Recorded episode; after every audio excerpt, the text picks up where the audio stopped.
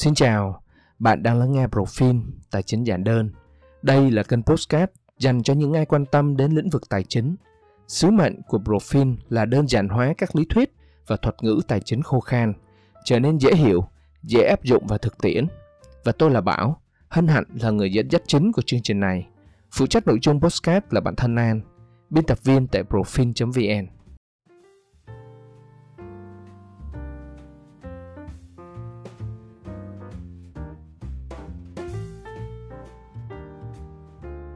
Hẳn là bạn đã không ít lần nghe đến FOMO, đặc biệt là với những người trong giới tài chính đầu tư. Tuy nhiên có một sự thật rằng là FOMO không chỉ xuất hiện trong lĩnh vực đầu tư mà còn ở nhiều khía cạnh xung quanh cuộc sống của chúng ta và đặc biệt có rất nhiều ảnh hưởng tiêu cực. Vậy FOMO là gì? Nguyên nhân và làm thế nào để hạn chế sự ảnh hưởng bởi hiện tượng tâm lý này? Hãy cùng Profin tìm hiểu ở tập podcast này nhé.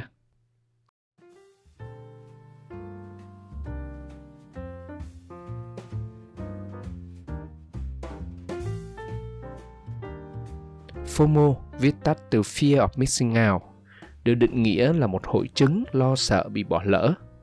Tiến sĩ Dan Herman, người Israel, một chuyên gia marketing, lần đầu tiên đã đặt tên cho hiệu ứng tâm lý này vào đầu năm 1996 khi ông thực hiện nghiên cứu thị trường và chỉ ra kết quả rằng hiệu ứng FOMO là một trong những cái nguyên nhân khiến khách hàng không trung thành với bất kỳ thương hiệu nào.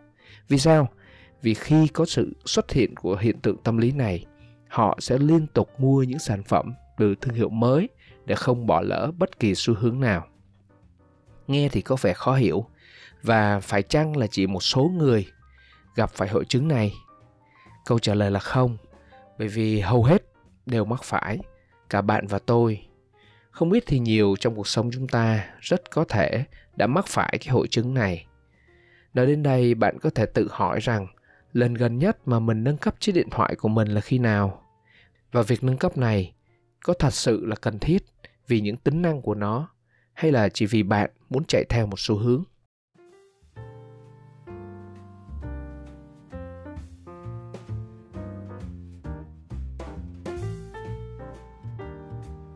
Thậm chí, ngay cả những thiên tài cũng không thoát khỏi hội chứng này. Chuyện kể rằng vào mùa xuân năm 1720, nhà vật lý, toán học nổi tiếng Isaac Newton đã sở hữu cổ phần của công ty South Sea Company, một công ty nổi tiếng ở Anh lúc bấy giờ. Khi mà ông cảm nhận thị trường đã tăng quá nóng, ông bán tất cả số cổ phần và thu về mức lợi nhuận là 100% số vốn bỏ ra.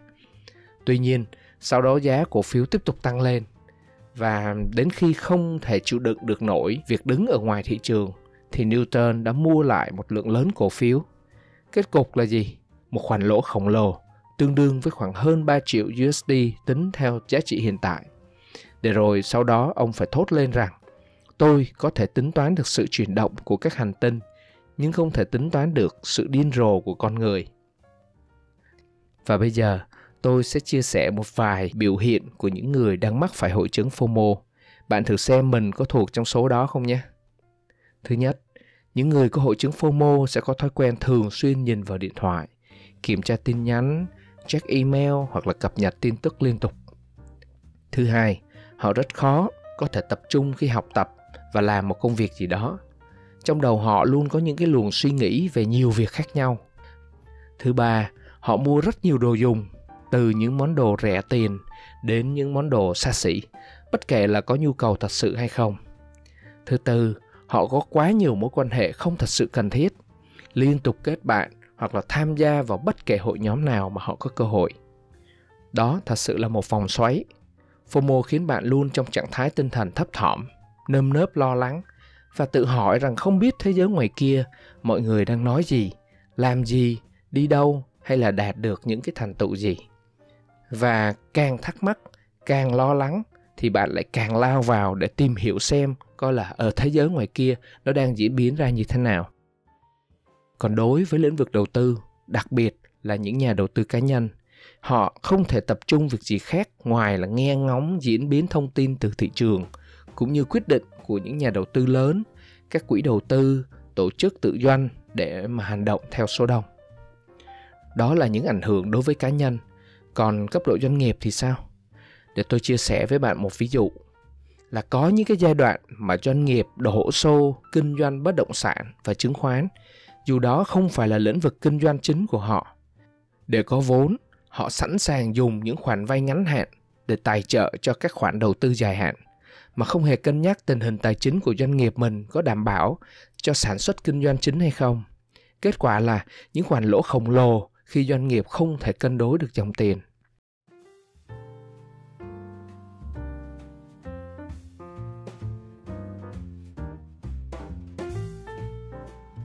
Vậy đâu là nguyên nhân dẫn đến hiện tượng sợ hãi bị bỏ lỡ này?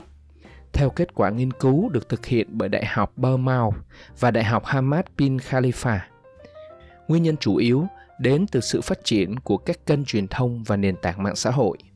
Theo tiến sĩ Ryan Ali, tác giả bài nghiên cứu này cho biết những tính năng có chủ đích của mạng xã hội như là cá nhân hóa new feed, thông báo, đề xuất nội dung vân vân đều có tác động rất lớn đến hành vi và cảm xúc của người dùng. Chẳng hạn như với mạng xã hội LinkedIn, những bài viết liên quan đến các thành tích, sự kiện trong công việc thì thường sẽ nhận được nhiều tương tác hơn. Do vậy, khi dùng nền tảng này, thỉnh thoảng bạn sẽ có cảm giác rằng dường như tất cả mọi người đều đang đạt được những thành công vang dội và rực rỡ, còn bản thân mình thì mãi dậm chân tại chỗ. Với khía cạnh đầu tư tài chính cũng vậy. Người ta thường chỉ khoe những khoản lãi đậm, còn khi thua lỗ thì rất ít khi họ chia sẻ cho người khác biết. Điều này làm cho rất nhiều người lầm tưởng rằng, ồ, đây rõ ràng là một món hời. Thật sự mà mình không thể nào bỏ qua được.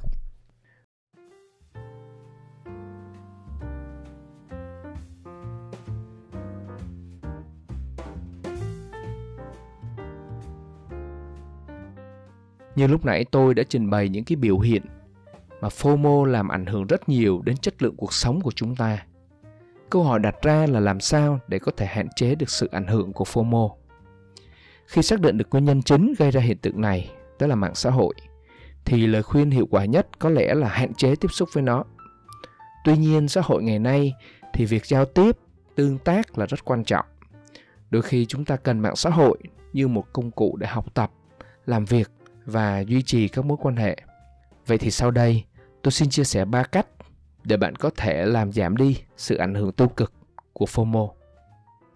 Thứ nhất, hãy cân nhắc bản chất của sự việc và đừng để những hào nhoáng bên ngoài đánh lừa bạn trên thực tế thì sau một tấm ảnh hoặc là một video hay là một thành tích đáng nể nào được đăng lên mạng xã hội thì có khi đó là kết quả của cả một quá trình họ đã nỗ lực bỏ ra rất nhiều thời gian công sức và thậm chí là bao nhiêu lần thất bại thì mới đạt được những cái thành tựu đấy ngược lại với những chiêu trò lừa đảo họ luôn đưa ra những hình ảnh hào nhoáng những chiếc siêu xe, nhà lầu hay những chuyến đi xa xỉ.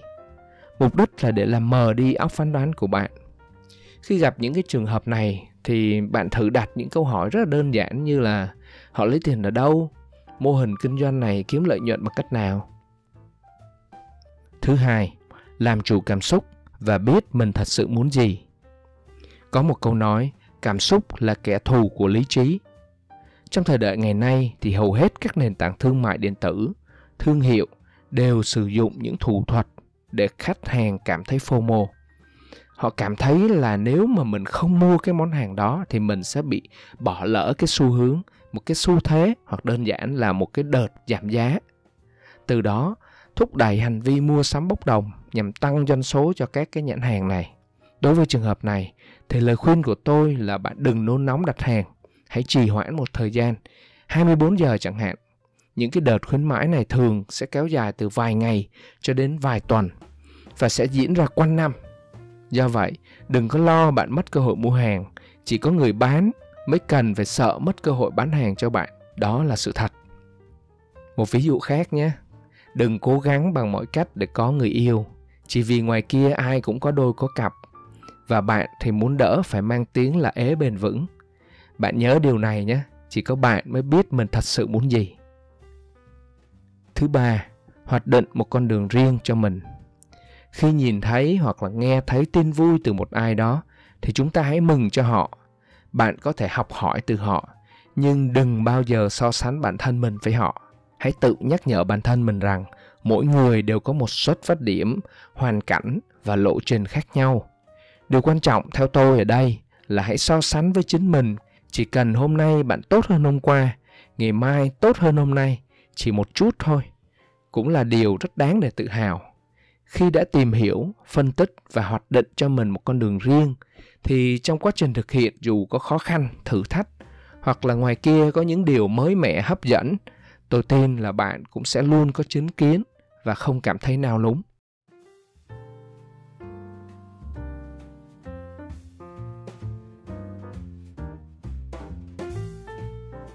Như vậy qua tập postcard này, chúng ta đã tìm hiểu FOMO là gì, những biểu hiện và tác hại của nó làm cho chất lượng cuộc sống chúng ta ảnh hưởng như thế nào và làm sao để bạn có thể hạn chế được những ảnh hưởng tiêu cực từ hiệu ứng tâm lý này. Hy vọng rằng bạn đã có những thông tin hữu ích để có thể áp dụng vào cuộc sống.